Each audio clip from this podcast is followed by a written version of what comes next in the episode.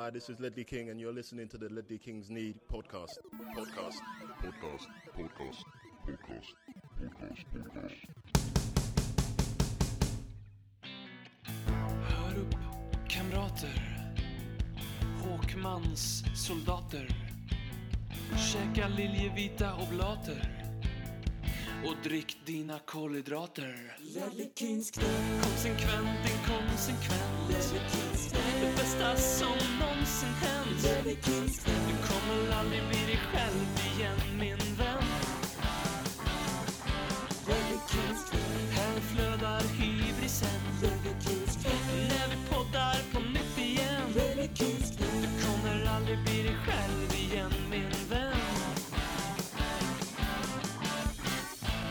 Varmt välkomna till den eh, lokalproducerade Hybris-podden om norra Londons bästa fotbollslag, Ledley Kings knä.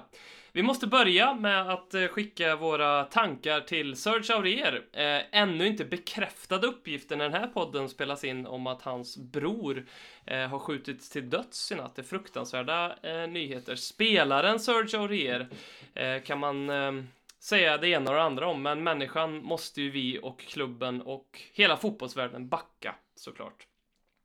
Eh, vi har en tävling på sociala medier. Eh, lägg upp ett foto på dig själv när du firar den fruktansvärt sköna North London Derby-vinsten. Tagga oss eh, och tagga hashtaggen ShowYourSpurs så kan du vinna ett fint plagg från eh, våran shop.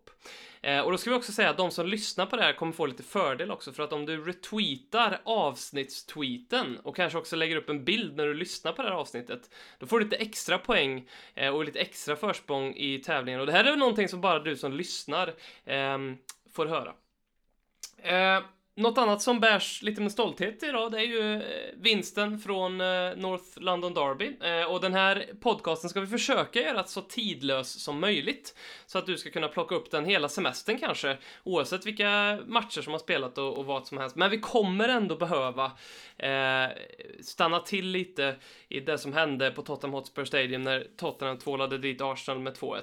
Men eh, Nog om eh, det. Jag måste ju presentera vilka jag gör den här podcasten med. Och förutom att jag själv heter Robin så har jag med mig mannen som har samma som delar initialer med ett brunket motorcykelgäng. Alexander BM. Välkommen. Eh, Tackar. Hur är läget? Det var bra. Jag blev satt och tänkte vilket brunket motorcykelgäng det kunde vara. Men Mm. When you see it, you shit bricks, som de brukar säga. ringer ingen klocka här alltså. Sen har jag också med mig en liten comeback här. Eh, Jag har med mig ordföranden för fanklubben för Staffan Lindeborg. Mannen som är spirituell tvilling med både Björn Hellberg och Paul Gascoigne. Forshagas och Ledley Kings knäs Marcus Håkman. Välkommen tillbaka. Tack så mycket. Så efterlängtat att du är här. Det var roligt att höra. Eh, roligt att två tycker det kanske. Eller en i alla fall. Jag vet inte vad BM tycker än, men eh, du tycker det. Vad tycker du om att Håkman är tillbaka, B? Ja, det passar, passar bra nu när vi har vunnit en stor match under José den älskvärde Mourinho. Jag är en så kallad medgångssupporter. Eller medgångspoddare kanske ska säga. Just det. Just det. Ehm, en fantastisk fråga för att värma upp lite grann. Ja. Den kom från, eh, på Instagram från eh, kontot Jidets for Life som har eh, en, eh, en, eh, en ganska bra benägenhet att skicka in ganska bra frågor till den här podcasten. Ehm, vilken Tottenham-spelare, nu eller då, skulle spela dig i filmen om ditt liv? Oj. Oj, oj, oj, oj. Vem skulle det kunna vara nu och då? Det finns ju en jävla massa spelare att välja på däremot. Ja. Ginger Pelé kanske, på grund av uh, Ginger. Garrett Doherty. Jag vet inte. Han skulle behöva spara ut lite skägg. Ja, det är möjligt. Ehm, men det kanske han kan. Men det skulle Jag däremot... vet inte vem det kan vara. Ja, du önskar att säga någonting sådär. äh, Ja, vad vill man ha då? Man vill ju både och inte ha Gascoigne på något sätt. Mm. Det är ju ganska mycket mörker kopplat till Gascoigne, men utifrån när man ser det så är det också mörker, men samtidigt så ser man det på ett annat sätt också. Men att vara Gascoigne kanske inte så roligt. Jag vet inte. Och Ginger Pelé, Dorothy är ju inte heller så roligt kanske. Ändå känns jag mer som en tråkig högerback, så jag säger Dean Austin i toppen. det är väl mer rimligt. Dean Austin säger jag. Vem är du då, B?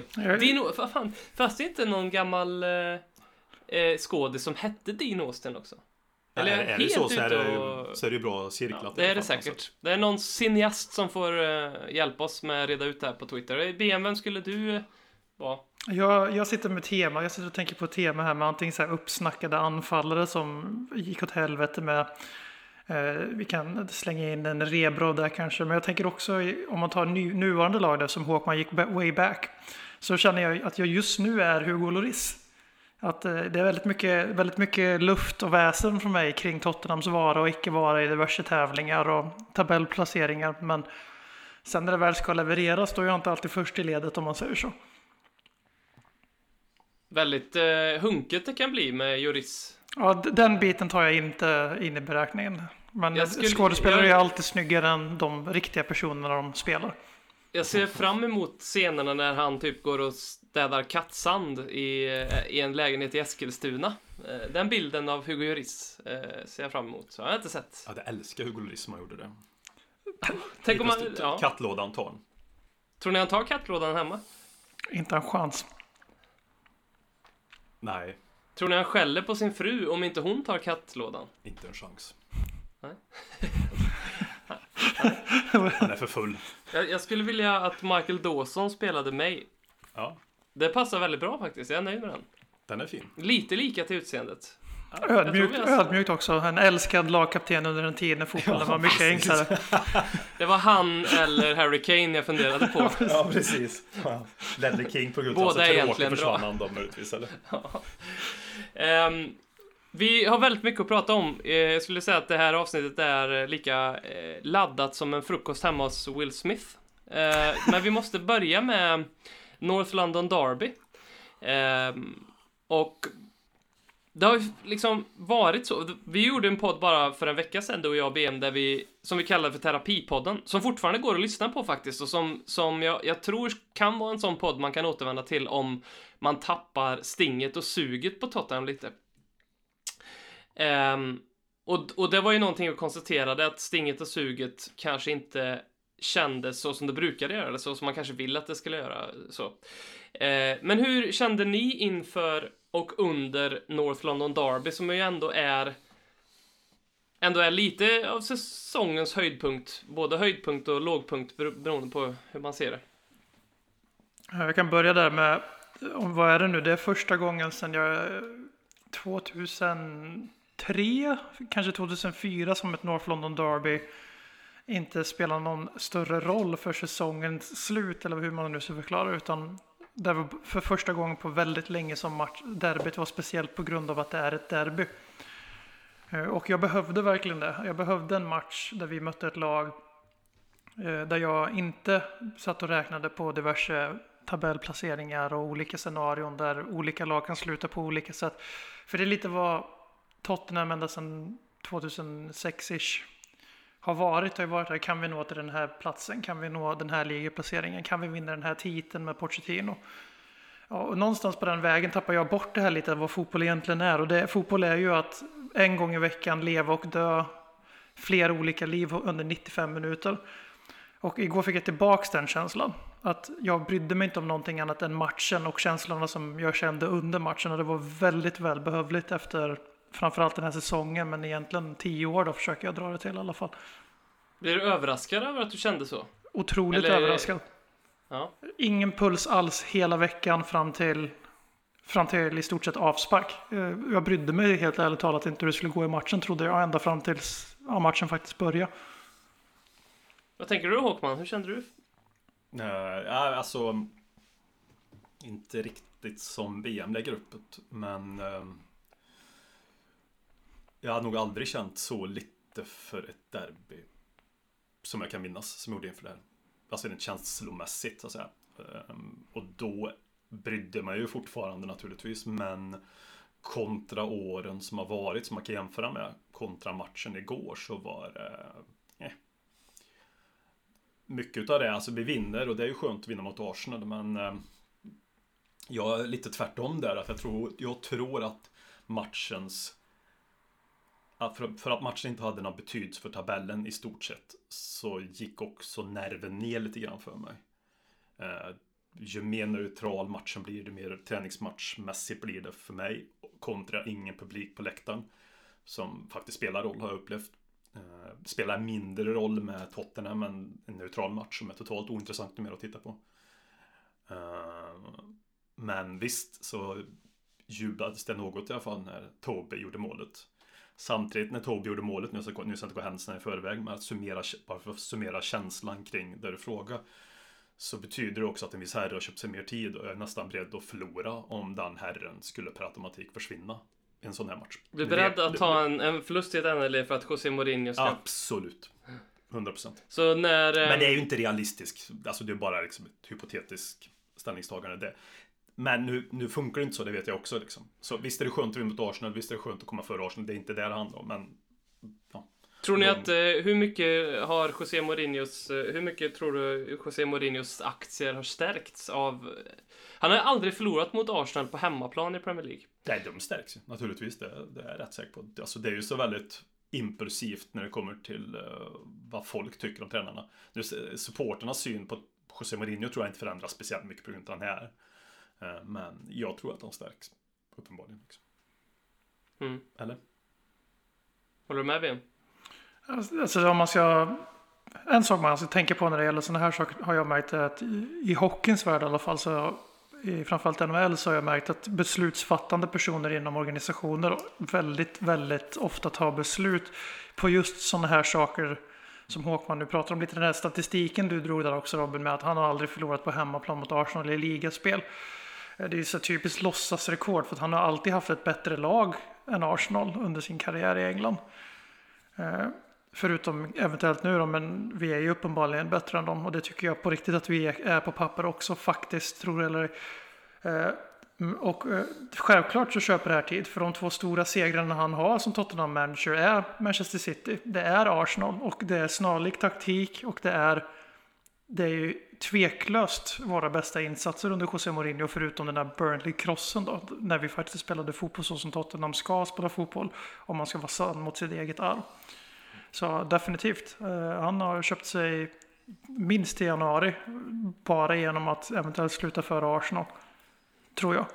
Jag eh, tog ju, jag tog lite själv på sängen av hur mycket jag, jag eh, kände för det här derbyt. Jag var lite som du BM in, i, i da, dagarna innan. Jag var, jag var liksom till och med så att jag funderade på, jag ska nog skita i att se det här. Eh, jag, jag tänker inte bry mig om att se det, men sen så, så ändrades det och när startelvan kom så började jag känna, jag måste ärligt talat säga att jag, jag fick mer eller mindre exakt samma känsla som som jag brukar få inför ett, Eh, ett North London Derby. Ett par procent sämre och det är eh, det har inte så mycket med Mourinho att göra, det har nog mer med coronasituationen att göra, att man inte känner den här värmen från läktarna eller känslorna från läktarna lika påtagligt och, och det tycker jag är är är så tydligt, det återspeglas så tydligt i fotbollen också. Och särskilt i ett derby för i, alltså i, och, i, i alla matcher i engelsk fotboll så är det ju så att om man tar ett hemjobb eller om man pressar en jävel till inkast eller vad fan, då, då, då händer det ju någonting som gör att man, man går igång. Då, det är ju, den, fin, den aspekten finns ju inte i coronafotbollen utan supportrar. Men jag, eh, jag fick alla de här, både taggad men också den här fruktansvärda illamående ångestkänslan när Arsenal gjorde 1-0. Ehm, och, och, och den här direkt, vilket är väldigt skönt att konstatera i efterhand, direkt fick jag två Messenger-notiser till mig när Lacazette gjorde mål från två vänner som, äh, äh, en vän och en bror, eh, som, som håller på, på Arsenal. Fan det värsta jag vet. Värsta jag vet. eh, Ja, men det, det, det, det, jag, när jag får det så känner jag också samtidigt lite bra. Eh, nu tänker jag inte svara förrän 90 minuter har spelats. Eh, och visst har de vunnit så har de vunnit, men i det här fallet så var det otroligt skönt eh, att, att det blev som det blev då. Eh, men du var inne på det här med, och det, det, jag skulle vilja ta diskussionen vidare, för det är en av de sakerna Ehm, jag tänkte vi skulle prata om champa- champagnefotboll, to there is to do. Ehm, om vad som är Tottenhams sätt att spela fotboll på och eh, vilket vi kan konstatera att vi just nu den senaste tiden under Mourinho har eh, inte sett utan det har varit en helt annan typ av fotboll. Personligen så tycker jag nog kanske i ett derby, ett North London derby, att typ all, allt är tillåtet. Det är lite som krig och kärlek. Då parkerar man bussen och kontrar in och vinner, då, då tycker jag att det är eh, det, är fu- det är fullt acceptabelt, men jag vill inte se en hel jävla säsong av den fotbollen. Ehm, Nej, men vi har ju sett hur den fotbollen funkar mot eh, lag som inte bjuder upp till dans. Alltså det, Bournemouth Det- till exempel. ja,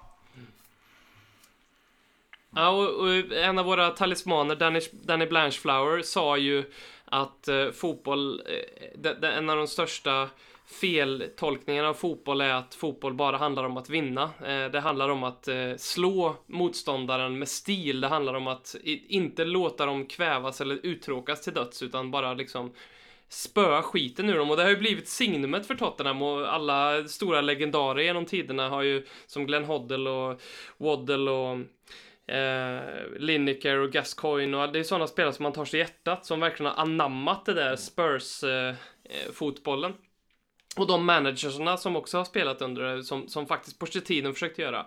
Eh, de, har, de har varit mycket lättare, och Harry Radnap får man väl också säga, har varit lättare att ta till hjärtat. Um, vad, vad, vad tänker du om den här fotbollen? Du, du har hintat om att du har något här. Eh, Har någon eh, ståndpunkt om det ja, alla jag, jag tror kanske att du tycker något i den här frågan. Ja, lite grann kanske. Nej, men det Vi har ju ett sätt, en tradition att spela på som inte är det sättet Mourinho till 95% använder som taktik. Och ett sätt att bygga upp ett fotbollslag på. Så det är väl inte så att jag sitter här och är förvånad hur det ser ut med Mourinho. Det är bara att titta på Ja, i nutid och dåtid och framförallt i nutid hur det har sett ut med United och så vidare.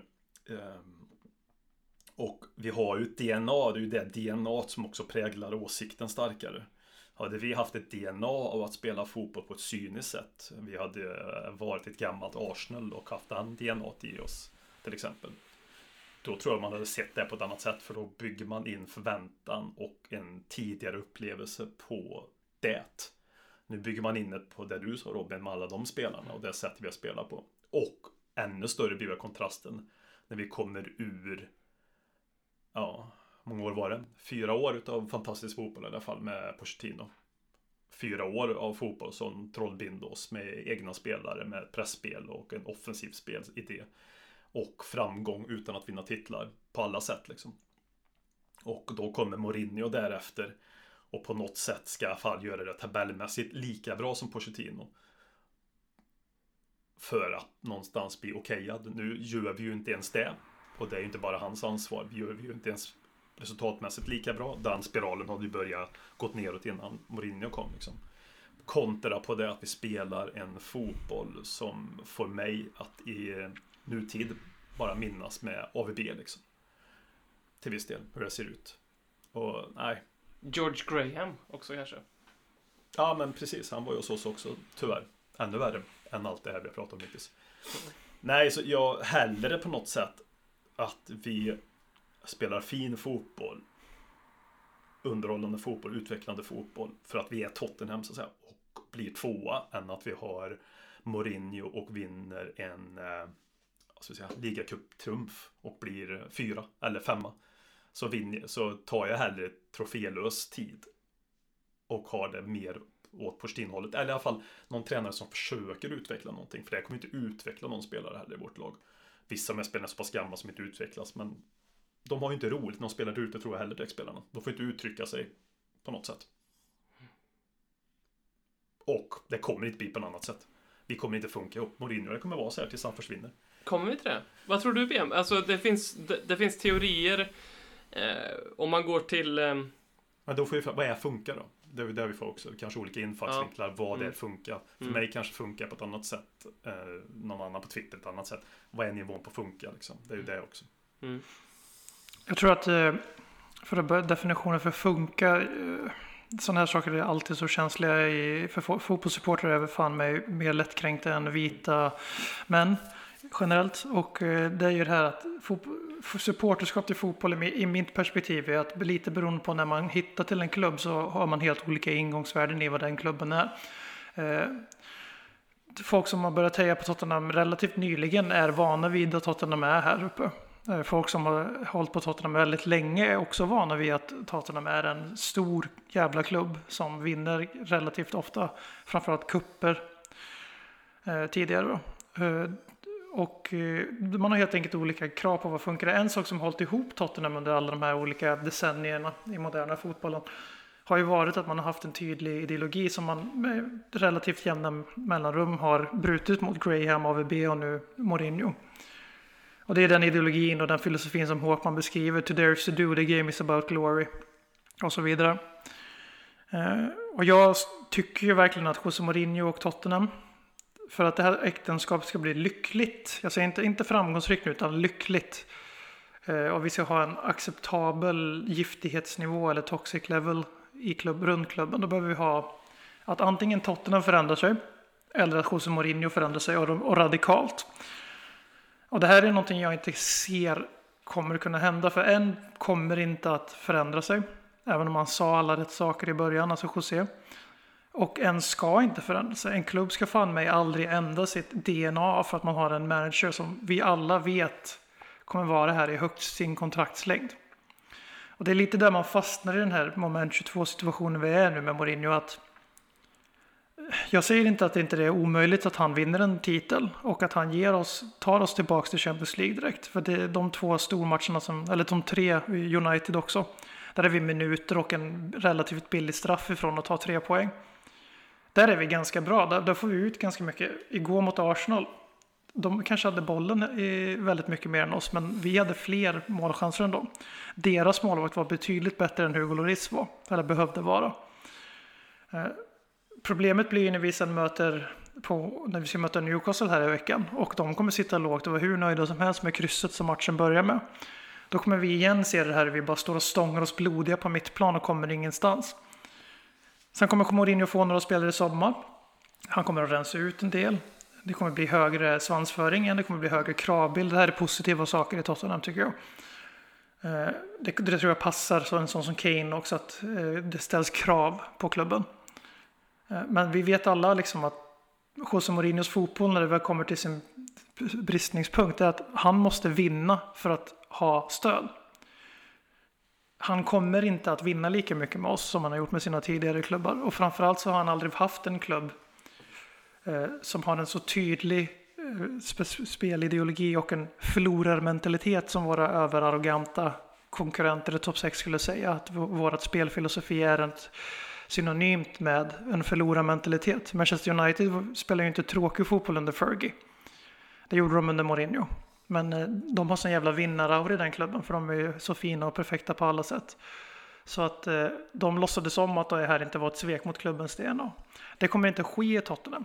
Och eh, därför har jag, det känns lite tröstlöst faktiskt att sitta och hitta utvägar för hur det här ska bli lyckligt för oss supportrar och för Mourinho och klubben. Eftersom att det, vi snackar högst två och ett halvt år till. Det är ingenting om man ska bygga en ideologi. Det, det, det känns meningslöst faktiskt. Det finns de som hävdar att um, det som håller på att hända är att Mourinho sätter defensiven först. Det vill säga att han um, vill eh, adressera ett av de problemen han såg i den här klubben med att vi läckte för mycket bakåt, vilket man måste säga stämmer ganska bra. Vi förlorade 7-2 mot Bayern och vi torskade 3-0 mot Brighton och den, jag tycker ju att den typen av eh, eh, läckande såll har täppts till eh, i princip i alla matcher under, under Mourinho, undantagsvis kanske bara mot, mot eh, Bournemouth. Ehm, det är inte Bournemouth, jag menar Sheffield, eh, när vi torskade med, släppte in tre mål. Eh, så det finns de som hävdar att det här som håller på att hända är att eh, sätta en, en, en, backlinje, ett nytt sätt att försvara på. Eh, det var ju väldigt tydligt mot Arsenal hur vi lät dem ha boll så fort de fick den på mittfältet och då höll vi liksom eh, markeringar och så fort bollen kom ut på kanterna då pressade vi dem till, till misstag och det, där kan man se en, en struktur men det händer ju väldigt lite i i eh, anfallsfotbollen och det är väl det som jag tror frustrerar många för det känns varje gång som när vi anfaller att då är det mer eller mindre ja men kör lycka till, gör ditt bästa om du hittar en passningsväg, ta det annars ta ett skott liksom. Det, där finns det inte så mycket eh, att skönja så att säga. Eh, vilket inte minst eh, eh, visar hur beroende Harry Kane är att ha en Dele Alli, Christian Eriksen och lite mer kreatörer runt sig för han har ju varit eh, en stor skugga av sitt forna jag. Det har ju liksom Harry Kane, det är nästan deppigt att se honom. Han är ju... Klappkass. Ja. han varit. Han Just, är, igår, just igår tycker jag ju att han var ganska bra faktiskt. Men annars så håller jag med. Han var bra utifrån sin nya nivå kan vi då, om jag håller med på det här sättet då. Visst, det var hans Ja, bästa jo, match det- på bra det- länge, det det håller jag var med om. Det var vissa moment och vissa klipp i stegen, han speciellt han jobbade sig fram till vissa lägen liksom. Det gjorde han absolut. Han var mer involverad i straffområdet än han brukar vara. Men han ser ju bara väldigt trött och uttråkad ut. Eller är det för att jag är trött och uttråkad av att se Tottenham? Så han också ser trött och uttråkad ut i mina ögon. Jag vet inte. Men, äh. Men det upplever som du säger, defensiven har ju blivit statistiskt bättre. Eh, Jag tycker ändå att vi släpper till ganska mycket som mot Bournemouth egentligen ändå. Alltså i lägen. Eh, Men visst har han blivit bättre defensiven. Men det är ju alltid också, oftast i alla fall, sätter man defensiven så tydligt så blir det på bekostnad av offensiven. Liksom. Och vice versa. Man kan ju sätta defensiven på ett annat sätt. Eh, Med en, med en tydligare högerpressspel och herregud, på Pochettino på slutet, sista Sen Dembele såldes, så säger jag att jag inte det, men för att ha något riktmärke så såg ju den defensiven inte heller bra ut. Trots att vi försökte pressa och pressspelet hade ju också försvunnit med Pochettino. Så det är ju lätt att romantisera allting, men sista, sista tiden med honom var ju inte bra alls under några som helst omständigheter. Liksom. Mm. Men ja, visst, vi kanske sätter defensiven och vi kanske når lite sådär. Men jag tror ändå inte att det, det är liksom, Pochettino är inte där för att göra Tottenham till en bättre klubb över tid och hitta ett sätt att utveckla spelare och hitta ett sätt att utveckla föreningen på. Utan han är där och gör en att vinna en punktinsats, titel. vinna en titel och då blir det också på bekostnad. När han lämnar klubben, vad har vi då för Ja, vad ska vi renovera då? En massa nya unga? Eller hur ser det ut? Man måste ha långsiktighet i en förening också. En sportchef som är där och tänker Ja men nu tänker vi kortsiktigt men vi jobbar också långsiktigt. Med Pochettino så blir det Nej men vi tänker bara närmsta fönster liksom. Mm. Om vi Där köper, tycker jag, om vi köper ett exempel där tycker jag man Koulibaly, kan, liksom. Han är en jättebra spelare Koulibaly. Men vad fan för de summorna Snart 30 år där tycker jag man kan vidröra den här in out debatten som rasar och det här planet som eventuellt var eller inte var över arenan eller var en scam. Eh, för mycket av in out argumenten tycker jag in, bara innerligt är gnäll över att man inte har köpt spelare. Man har inte, det har inte varit ett Fifa-karriärläge. Eh, en sak som jag inte tycker lyfts i, i in out-rörelsen det är ju det här att Tottenham har inte den här långsiktigheten. Vi har en väldigt tydlig filosofi som klubb, en DNA, ett DNA. Men om man kollar på management, alltså vår senaste tränare, så är det ganska kraftiga skott mellan tränare. Vi har filosofer i Pochettino och AVB. Sen AVB är ju som Håkman redan var inne på, alltså det är ju en Mourinho-lärling. Han spelar ju så som Mourinhos lag gjorde när de var som mest framgångsrika i Europa, förutom Real Madrid. Eh, sen har vi Rednap som är happy go lucky fella, lite klassiskt brittisk, fart på kanterna, eh, svängdörrar åt båda håll.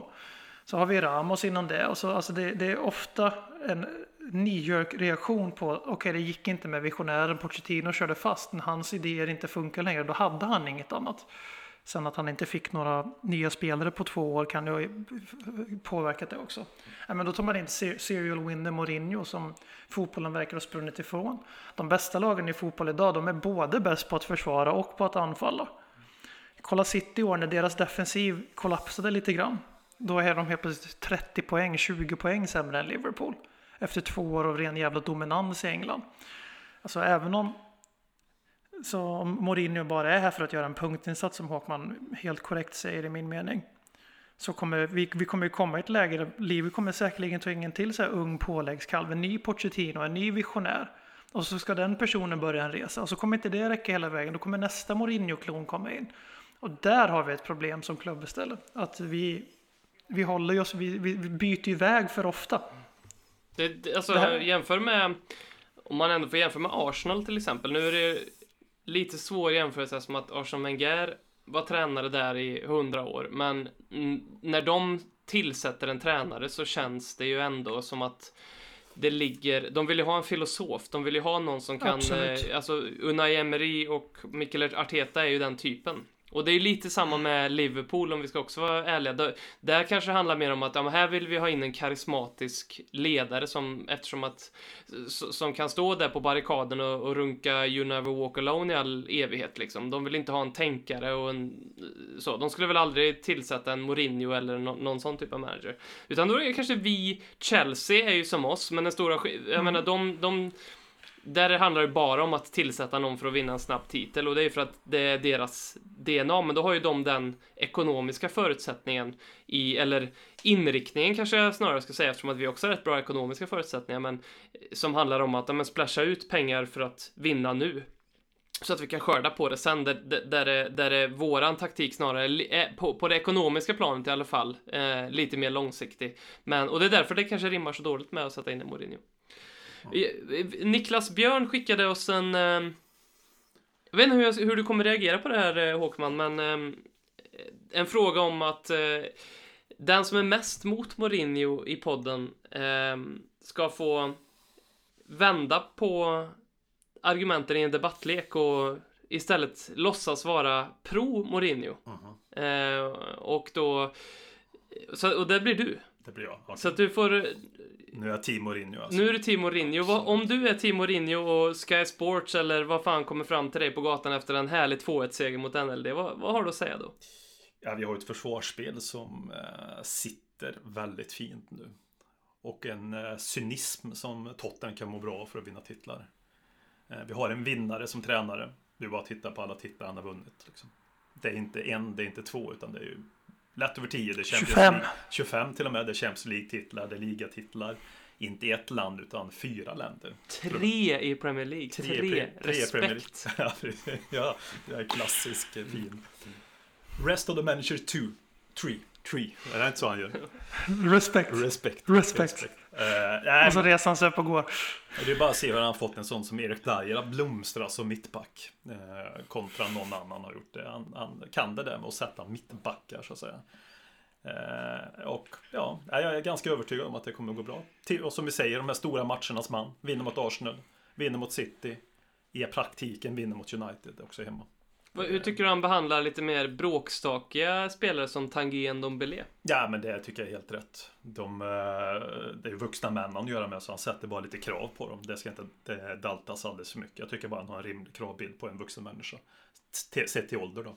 Sen om man inte är vuxen i huvudet, det är en annan sak. Men på passet så är han ändå vuxen och då ska han väl ändå behandlas som en vuxen människa. Absolut, tycker jag är helt rätt. Inga problem med det alls.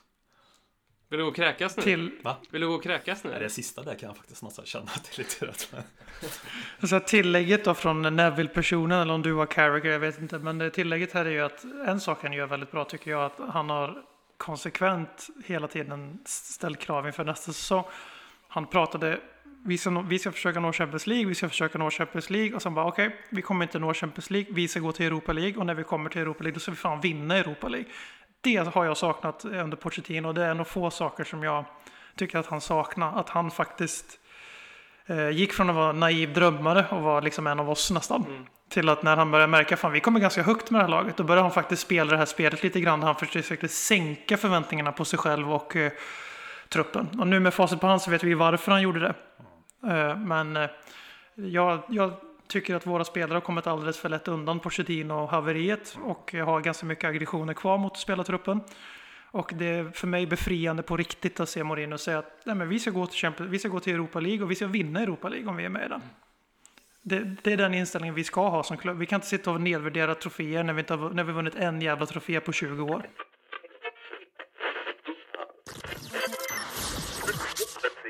Du lyssnar på Ledley Kings knä. Du kommer aldrig bli dig själv igen. Amazon-dokumentären. Eh, de premiärrullade en trailer här för den här dokumentärserien som kommer att ehm, eh, kunna avnjutas till hösten. Eh, passande nog med titeln All or Nothing. De har varit eh, fluga på väggen i Tottenham Hotspur. Allt som har hänt ehm, ska vara med även om klubben har i ett pressmeddelande sagt att eh, den här dokumentären ska främst följa arenabygget och påverkan på samhället som den nya arenan har mm. samt NFL-franchisen. Men eh, med tanke på allt som har hänt eh, i klubben den här säsongen så så kan man väl tänka sig att det kommer vara en eller annan intrig och lite dokusåpa-känsla kring det här. Vi fick en fråga från eh, Victor Lindholm i, i Parrots pågar. Eh, vad vill ni se i Amazon-dokumentären? Eh, någonting som ger closure med Pochettino, en förståelse för Livi, eh, bensin på eldstormen och sen också en fråga som jag lägger till i det här till er två. Kommer ni att se det? Eh, Ja, jag kommer se den i alla fall. Va, vad vill du se när du väl ser den? Att mina fördomar bekräftas som personer. Öppen med sin bias där i alla fall. Det är ju faktiskt fruktansvärt skönt när ens egen fördom bekräftas, Ja, oavsett vad det är. Ja, så det är det jag ni- ser fram emot. Eller, Ja. Ja. Vad kan det och vara? blir de inte inte sett de här- bekräftade så kommer jag ifrågasätta legitimiteten av dokumentären. Så, så oavsett hur det blir så, ja, Vinner du. ja lite så kanske. Det, det moderna Twitter i ett nötskal Ja, när det gäller med så. politik. Modern- Ja, men de sa inte vad jag tycker i den här frågan, så därför är de köpta, korrump- korrumperade och allt möjligt. Ja, men lite så. Vad är det för typ av fördom vill du, ha, du vill ha bekräftad då? Ja, det är ju Daniel Levis eh, dåliga person som jag hoppas att han visar sig vara där också. Ja. Alltså som människa. Han är väl duktig på att eh, göra pluskonto på saker och ting. Men Jag tror, jag det tror, är du inte kom, en bra människa per automatik. Jag tror du kommer bli jättebesviken på just det. Ja, jo men det För, kan... för jag tror att han kommer att porträtteras Ja, men- som någon form av liksom entreprenöriell Jo, Jesus. och då, och då, jo, och det betyder ju inte att jag kommer se som positiv om man säger så. Nej. För att han framställs som det. Nej, men bara för att han framställs som en, som en, liksom en businessman av rang så det är ju inte, alltså det räcker ju inte. Utan det är ju det här, ja, hur mycket bryr han sig om klubben? Och sen kan väl det där vara lite, eh, vad ska man säga, framställas på ett, på ett sätt som, men jag tror inte att de, att de sänder ut någonting utan vissa personers medgivande heller. Om man säger så. Nej, inte en Nej. chans. Jag menar, de framställer ju inte Daniel Lewis som en idiot, psykopat, en uh, empatilös människa. Eh, och så är det han som har okejat hela det här, eh, någonstans, han och några till där, då. Mm. Joe Lewis, som har okejat den här eh, dokumentären. Men bortsett från dem så ska det vara roligt att se hur, hur, ja nu ska vi inte prata om han idag kanske. Jag tänkte på en högerback, hur korkad är den här högerbacken liksom? Mm. Alltså, Jag, jag tänker ju Sunderland till I die här, att där är ju kanske det enda exemplet på sportdokumentärer. Som de är oftast väldigt väl produ- producerade och väldigt vä- sevärda. Eh, Men ofta väldigt tillrättalagda. Men Sunderland till I die är ju fan ett skriande exempel om det motsatta. För i den senaste säsongen, de här två nya eh, ledarna där, de framställs ju som jävla tomtar båda två. Med eh, Will Griggs värvningen och det här jävla DJ-inslaget där när han vill ha lite mer techno-modernt Ibiza-feeling på klubbhymnen liksom. ja, han är ju sjukt osympatisk utav Ja, de två tycker jag. Fy fan vad svårt Och det det, han, eh, jag kan glömma vad han heter, men han heter något, han heter för James tror jag, men jag kommer inte ihåg vad han heter efter. Men eh, han, Dronesfield. han, eh, han, eh, techno, han som vill att de ska ha techno-inmarschlåt, han tror jag ändå, när han ser det här, tänker han, för fan vad skön snubbe jag ändå verkar. Vad, vad, alltså jag tror att han tittar på det här och verkligen tycker att han framstår som, så som han vill. Ja, han är med i matchen så att säga. Ja, ja, för det bland det första som händer är ju när han står där och håller något motivational speech för liksom några 42-åriga halvt eh, oinspirerande administratörer på en liksom klubb om att de måste tjäna pengar liksom. Och han har en jättebra poäng för den tidigare ägaren hade ju noll koll på det. Men du har väldigt rätt i det, för jag, jag såg ju, jag såg inte hela All or Nothing med Manchester City. Och det var bara för att det var så fruktansvärt innehållslös eh, dokumentär. Alltså det var, det fanns ingenting av värde och, och det är ju det som är eh, det är ju som är min rädsla lite grann för den här dokumentären, att det ska liksom bli någonting mer. För jag kommer också se den. Jag vet att det finns de, och jag tror kanske BMDU är en av dem som, som är lite sådär eh, principfast i att du inte vill se den, eller? Alltså jag, är inte, jag vill inte se den för jag tycker bara att det är på... Man ska inte skämta om sådana här saker egentligen. Men det är fan på så nära ett supporterliv kan komma självskadebeteende. Att eh, se på den här dokumentären och genomlida den här... Alltså fattar ni vad som har hänt den här säsongen? Vi gick från att vara en av Europas sexigaste, fräschaste klubbar med en av de mest sympatiska människorna i fotbollsvärlden som tränare. En trupp som hade växt fram och blivit våra allihopa. Det liksom, man gick från några år där man inte kunde välja vad man ville ha på tröjan till att vilja ha hela jävla truppen på tröjan. Typ. Eh, Där allting bara kraschar totalt. Och varningstecknen fanns där, men att fallet skulle bli så här djupt, det fanns det fan ingen som satt och sa. Inte ens när vi var dåliga där december till juni 2018-19 där. Eh, Och det bara kraschar ihop. Och inte nog med det, utan det kommer in en tränare som man kanske man har gillat på avstånd. Framförallt när han började bli expert och lämnade fotbollen så jag tycker han är lite kul att lyssna på. Han kommer in och tar över min klubb, tar den som gisslan. Sen kommer en jävla pandemi som, som förlänger lidandet. Som gör säsongen ännu längre och mer outhärdlig. Och efter pandemin då kommer alla våra rivaler bara flyger som jävla raketer ur startblocken och lämnar oss i dust. Och så ska vi bara, men fan det här låter som någonting jag vill spendera min fritid och gå igenom en gång till. Men så, för att svara på din fråga, jag kommer ju självklart att se den ändå för att det är som eh, en car crash, man kan inte dra blick, ögonen därifrån. Mm.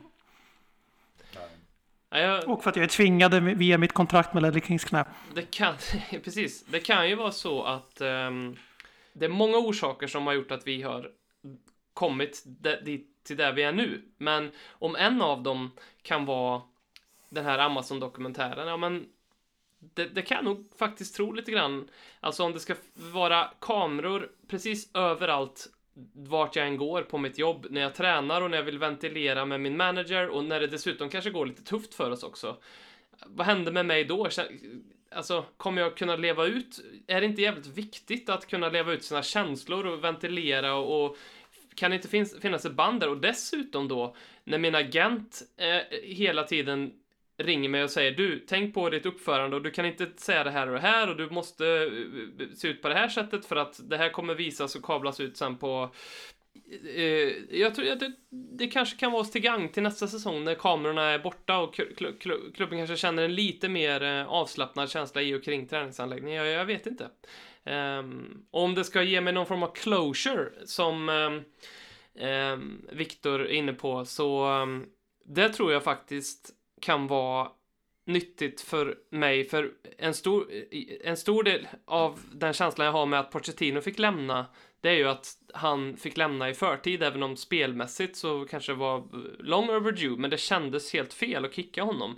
Eh, men om den här dokumentären då kan visa på något vis hur eh, spelartruppen faktiskt också tyckte att det var ett bra beslut att han lämnade och, eh, och, och, och, och mer därtill kanske i dokumentären, då, då kan det vara ett litet enklare closure. Eller så är det bara ännu mer fruktansvärt. De, de, man ser bara hur, hur dåligt de mår över att han eh, slutar i den här dokumentären. Det kan ju vara, jag vet inte. Mm. City får spela Champions League, någon kommentar på det? Alltså om inte vi kan få femteplatsen så nej. Skitsamma. Lite så. Så jävla, så jävla sant. Egentligen massor med moraliska bla bla bla. Ja, naturligtvis. Det är ju egentligen som inte spelar Jag hit hopp- Men eh, lite så. Åh, vad jag, åh, vad jag hoppas att Chelsea slutar femma Exakt så. Åh, vad skönt det vore. Du... Hade vi legat på femteplatsen nu, då hade det varit helt annat jag säga.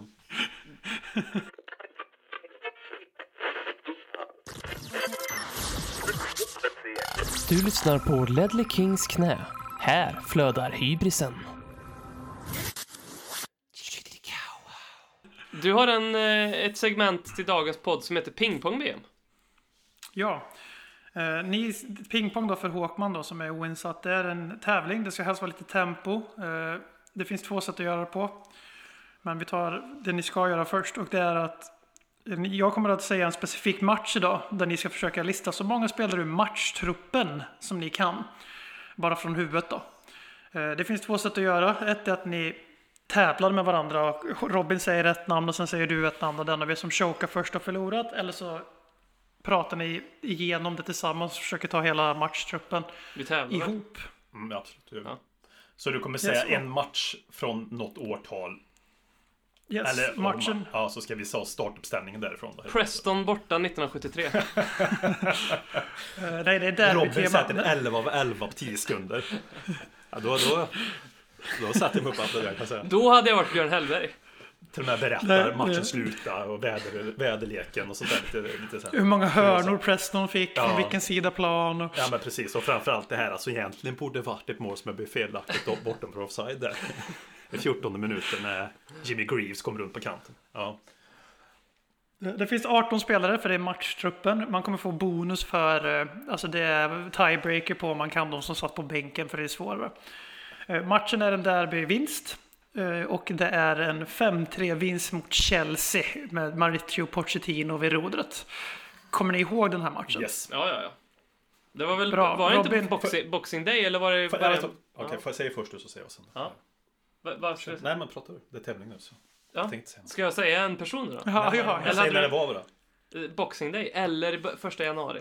New Year's, ja precis, någon av de dagarna. Ja. Så jag kommer inte ihåg.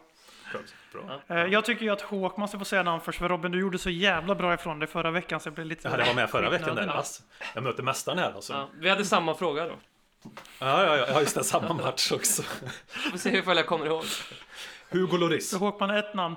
Hugo Lloris, Fy poäng. fan vilken, vilken chansning Nej, men ändå. jag safear ändå. det, nej, det gjorde du verkligen inte. Du gjorde inte Att det? safea är att säga vad jag kommer säga stopp, nu. stopp, stopp. Harry Kane. Ja, för att han gjorde mål. Eh, Jag Eh, spar dem Men bara som för att vi går vidare här. Så vi går vidare. Varför före ni går vidare? Före ni går vidare. Mm. Ska vi göra så här att den som bränner ett förlorar eller ska vi köra den här att, om, ja, att man ska få en chans till för att man ligger egentligen oavgjort eller vill ni göra? Vi får se vad som händer. Jag får se Sven Brenner först va? Okej, jag började. Du sa Harry Kane, jag Ja. sa Hugo Lloris. Vilket år var det? 2015? Fan, vi inte bränna de här alltså. Jag tror att det är första januari 2015. Jag tror det är 14-15. Jag kan dubbelkolla det. Och medan om man, om man råkar ta en avbytare först. Ja, Det- gör det är lugnt, det är lugnt. Det ska vara matchtruppen. Det ska vara matchtruppen ja. Ja. Så det spelar ingen roll om att du har en avbytare här som egentligen inte spelar. Ja, men jag, Nej. nej. okej. Ja, men jag säger Andrews Townsend då. Andrews Townsend är korrekt. Danny Rose. Daniel Rose är också korrekt. Nasser Chadli. Jag tycker Den det är också jag tycker korrekt. Jag, jag darrar när du säger din namn. Nej, ja, de visste jag, så det var det som jag gör. Hur Nasser mycket- Chadlis bästa match i Tottenham. Ja, Johan var fan med. Men någon annan som verkligen var med, det var ju Christian Eriksen. Ja, han var med. Jag försökte göra lite drama där, men jag kom på att det är en podd och inte tv. Mm, okej. Ehm, Kyle Walker. Kyle Walker var med.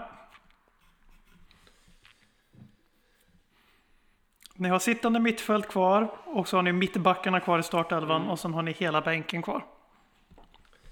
Jan Vertongen. Janne spelar. Ryan Mason. Mason spelade.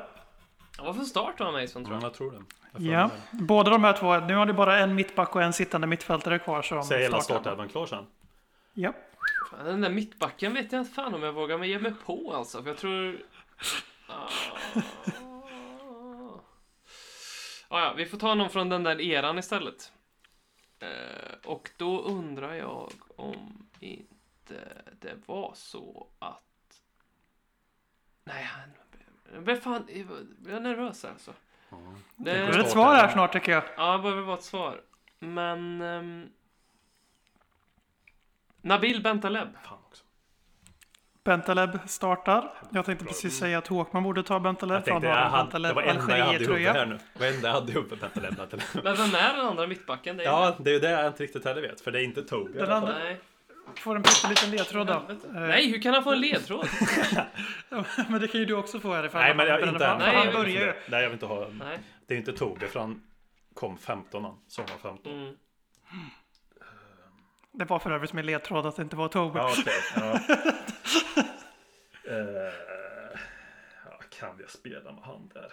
I den matchen. Jag har vagt minne att vi hade han som mittback.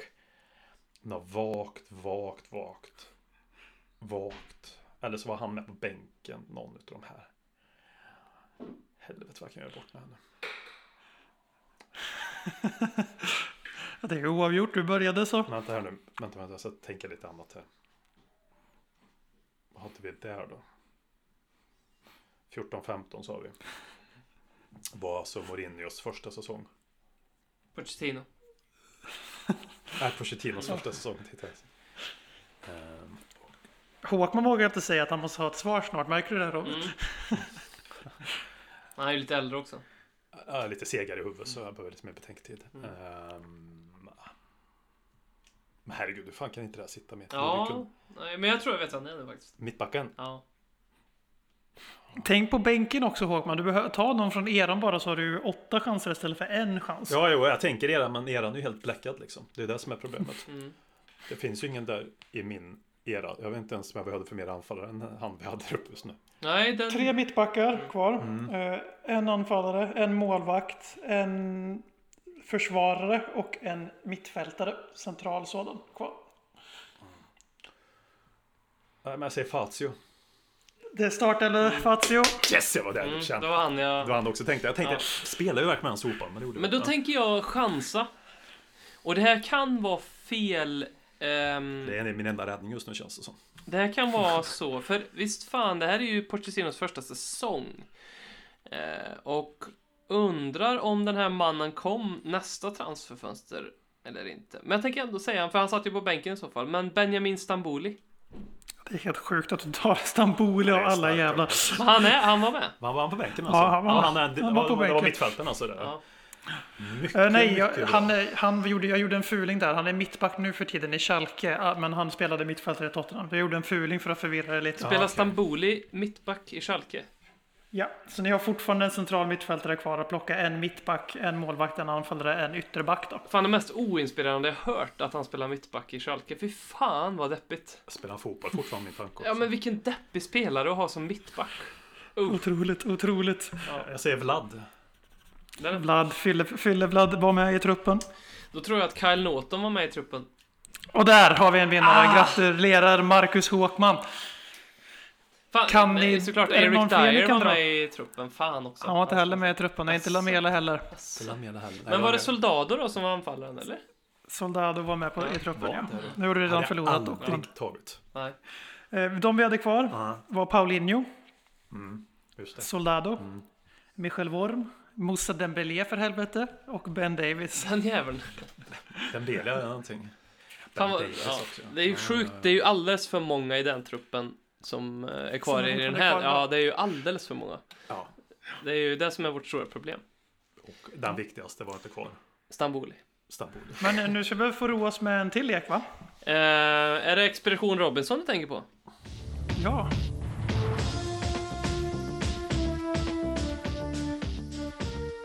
Jag, vet- jag vet inte om du har lyssnat på podden nu under tiden du inte varit med. Du kanske inte har en aning om vad jag svamlar om nu. Inte riktigt kanske. Men eh, vi har en grej som eh, vi andra som eh, gör det här.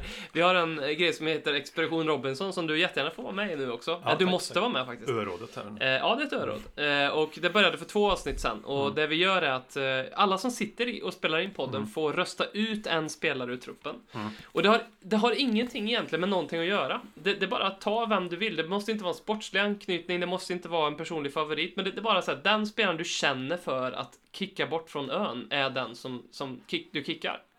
Mm. Eh, och i första, första avsnittet så kickade vi ut Jack Clark, Hugo Lloris. Eh, Lu, Luk, Och- och- Lukas Loris och Carter Wickers första veckan. Förlåt, förlåt. Carter Vickers, Lucas Mora och Hugo Lloris. Eh, men då röstade lyssnarna kvar Hugo Lloris, så han är på andra chansen. Ja, Där är han själv, för förra veckan så röstade vi ut Jack Clark och Ben Davis och då tog vi ett redaktionellt beslut för att, att, att båda åker eftersom att när lyssnarna fick rösta om vem som skulle hamna i andra chansen då blev det 44 röster 50-50. Och då tycker vi att eh, vi, vi, vi, vi kapar banden med både Jack Clark och Ben Davis så de är borta. Så de kan du inte välja. Eh, då är du med på... Så du får välja en spelare här nu och det kommer bli tre stycken eftersom att vi alla väljer en varsin. Sen får rösta, lyssnarna rösta om vem de vill skicka till andra chansen där Hugo Lloris väntar. Och när det... Ja. Okej. Ja, alltså. Ja. För att det är den dagen det är så kommer jag inte säga han. Eh, av rent humanitära skäl. Han överlever, han Han överlever en överlever. vecka till. Eh, men då tänker jag ta en annan liten twist på det än bara rent sportslig tänker jag. Mm. Då vill jag ta bort Casanidje. Mm. Just utav anledningen att alldeles för många där ute, 90% definierar honom som Gessa. Mm. Så kan vi sluta kalla någon för Gessa som inte är Gessa i toppen. ja, det är en väldigt stark poäng faktiskt. Ja, så därför vill jag Casanidje så att säga. BM. Eh, Jag, jag inser ju nu att sitta och asgarva och skrika han överlever en vecka till om Sergerier idag inte var så smakligt. Men det var ju bara väldigt roligt för att eh, han har ju alltså varit på tråden varenda Robinson-avsnitt hittills. Och är väl enligt de flesta sportsligt den första spelaren som måste ut i startelvan till att börja med. Mm. Eh, Jag kommer självklart inte heller välja idag. Eh, Utan jag kommer att eh, jag kommer att gå tillbaks lite till mitt Mourinho-spår. Ni minns att jag plockade bort Lukas första veckan för att han ska bli, ja, alltså ta bort kokainet från en koksmissbrukande kompis liksom. Mm. Inte drar du väl över Lamela nu? På tal om koks. All, all, aldrig i helvete. Utan det jag tänker göra nu är att jag tänker ju, att, jag tänker ju självklart ta bort Eric Dyer. Oj. För att Eric Dyer verkar ju tydligen gå som nummer ett på mittbacken idag. Han är tydligen före North London Derby-matchvinnaren Toby Alderweireld. Den betydligt mer spännande och med högre tak mittbacken Davson Sanchez. Eh, är också lämnad i Eric Dyers rök och eh, det står inte jag bakom så jag plockar en till leksak från José Mourinho. Det tycker jag inte om riktigt, det där. Ehm, att du plockar Brexit. Dyer. Och då, fun- Brexit-Robin. ja, och då funderar jag på, då funderar jag på om jag ska eh, ändra mitt val för att eh, Dyer på något sätt ska få chansen i andra chansen. Eh, nej, jag gör det. Jag, Taktiskt. jag är Ja, taktisk. men det är ju det dokusåpan går ut på lite grann. Och eh, det är jättetråkigt val jag tar då, för då tar jag Alfie Whiteman. Ja. Jag hade inte tagit han först faktiskt. Så då har vi två målvakter. Ja, och, och precis. Så då kan du som lyssnare nu ehm, rösta på ändra då um, Paolo Gazzanija, Paolo Gazza, Gazzanija, eh, Eric eh, Dyer eller eh, Alfie Whiteman. Vem av dem ska göra Hugo Lloris sällskap på andra chansen? När det är, vi tänker så här, när det bara är tre spelare kvar i truppen, Då får man istället rösta vem som vinner. Ja, då, då, då, ja, något sånt. Men, men eh, då tänkte jag säga nu att då kastar vi in en spelare från andra chansen.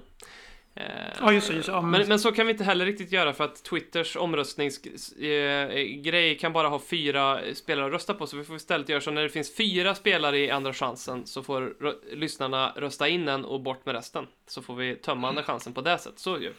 Eh, så... och alla poddmedlemmar har ju en, en spelare de vill ska vinna Expedition Robinson, vilket märktes lite på Robins, eh, Robins reaktion idag, vilket skrämmer mig inför nästa vecka lite grann. Eller är det pokerspel? Vem vet? Där är vi överens. Men eh, innan vi stänger igen eh, kakhålen för den här veckan så vill jag att vi gör en grej som dök upp på Twitter. Det är beskriv ert bästa Spurs-minne. Så tråkigt som möjligt. Ska jag börja då? Ja, jättegärna. Ehm, Och om du vill så får du dölja det här lite så att vi kanske får gissa vilket minne det här ens är. Men det kanske är svårt, jag vet inte. ja, men, ja, det är bara svårt att prata om på det här sättet. Men jag, ska försöka i alla fall se hur det går. Mm. Det här är alltså ditt bästa Spurs-minne som du ska beskriva så tråkigt som möjligt. Exakt så. Eh, mitt bästa Spurs-minne. Den, den matchen ser jag helt själv. Utan någon som helst annan människa i min närhet. Det tycker jag i och för sig är ganska vackert. Det är, det är så man vill se det. Ja, ja, förlåt. Normalt sett är det ju det. Men eftersom eh, slutresultatet blev som det blev. Så finns det liksom en poäng till varför jag säger som jag gör här och nu. Matchen sågs helt själv. Hemma.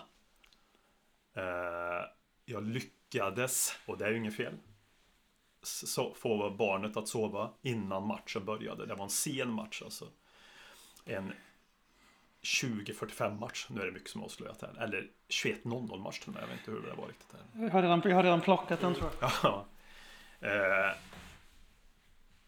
matchen hade getts upp i halvtid. Vad kan det vara? eh, utgången. Jag sitter fortfarande helt själv. Jag genomlider också en andra halvlek bara för att hur ofta är vi så här långt fram i Champions League? Jag kan väl säga att det är Tottenham Ajax. Eh, vi gör 2-1. Jag sitter fortfarande helt själv. Det är jag och det är min son som ligger på ögonen. Vi gör 2-2. Jag börjar inse att vi har en möjlighet till att eh, kanske göra någonting extremt unikt. Men jag sitter fortfarande helt själv. Ingen att dela den här glädjen med på något sätt. Vi gör 3-2. Jag exploderar av en glädje eufori som sällan skådas. Hur firar jag den här segern? Att vara själv och inte dela glädje med någon förutom att logga in på Twitter och se ja, hur andra firar den här matchen. Som själv eller med folk i grupp så att säga. Klockan kanske blir 20.45, jag går och lägger mig och sover. Spiknykter, inte en alkoholdropp i blodet. Får gå upp någon gång mitt på natten och natta, bar, natta barnet igen. 06.00 nästa dag är det en ny morgon utan att ens vara bakfull, ha någon historia om det, att jag firar den här matchen helt själv. Ingen att dela glädjen med. Så det var väl på något sätt den bästa Tottenham-minnet jag har. Nersänkt i 10 på något sätt, kan man säga. Och dessutom han som gjorde alla tre målen, han var en brasiliansk högervurmare. Ja, precis. Får vi se längre än där. Ja, jag ska inte säga nu igen. Får vi se. Får vi se vad som händer med den där Hanses så kallade president nu då. Hade han annat? BM, har, har du något spörsminne du vill beskriva på tråkigt vis? Eh, Timmar i bil, några timmar i flyg. Eh, timmar på bricklayers. Eh, kompisar som vräker i sig öl. Eh, skilda platser på läktaren. AVB-fotboll. Händer absolut ingenting. Sen drar en Wales ett långskott. Kom du, vet du vem, minns du vem vi träffade efter den matchen? En, Niklas Holmgren. Ja.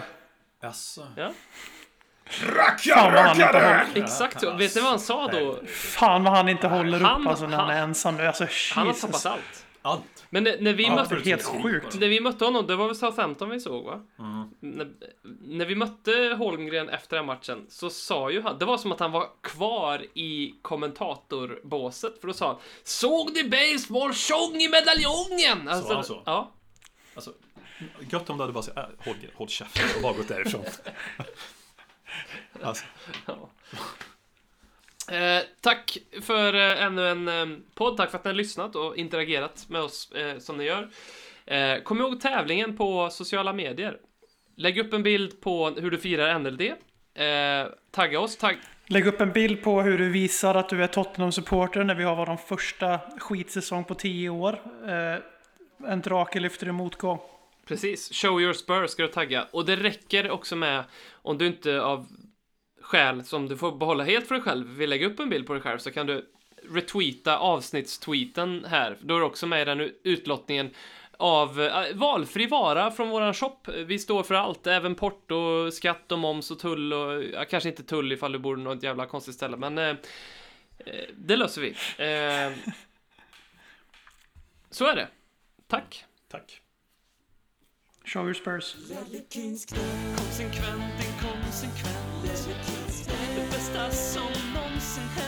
Hänt Du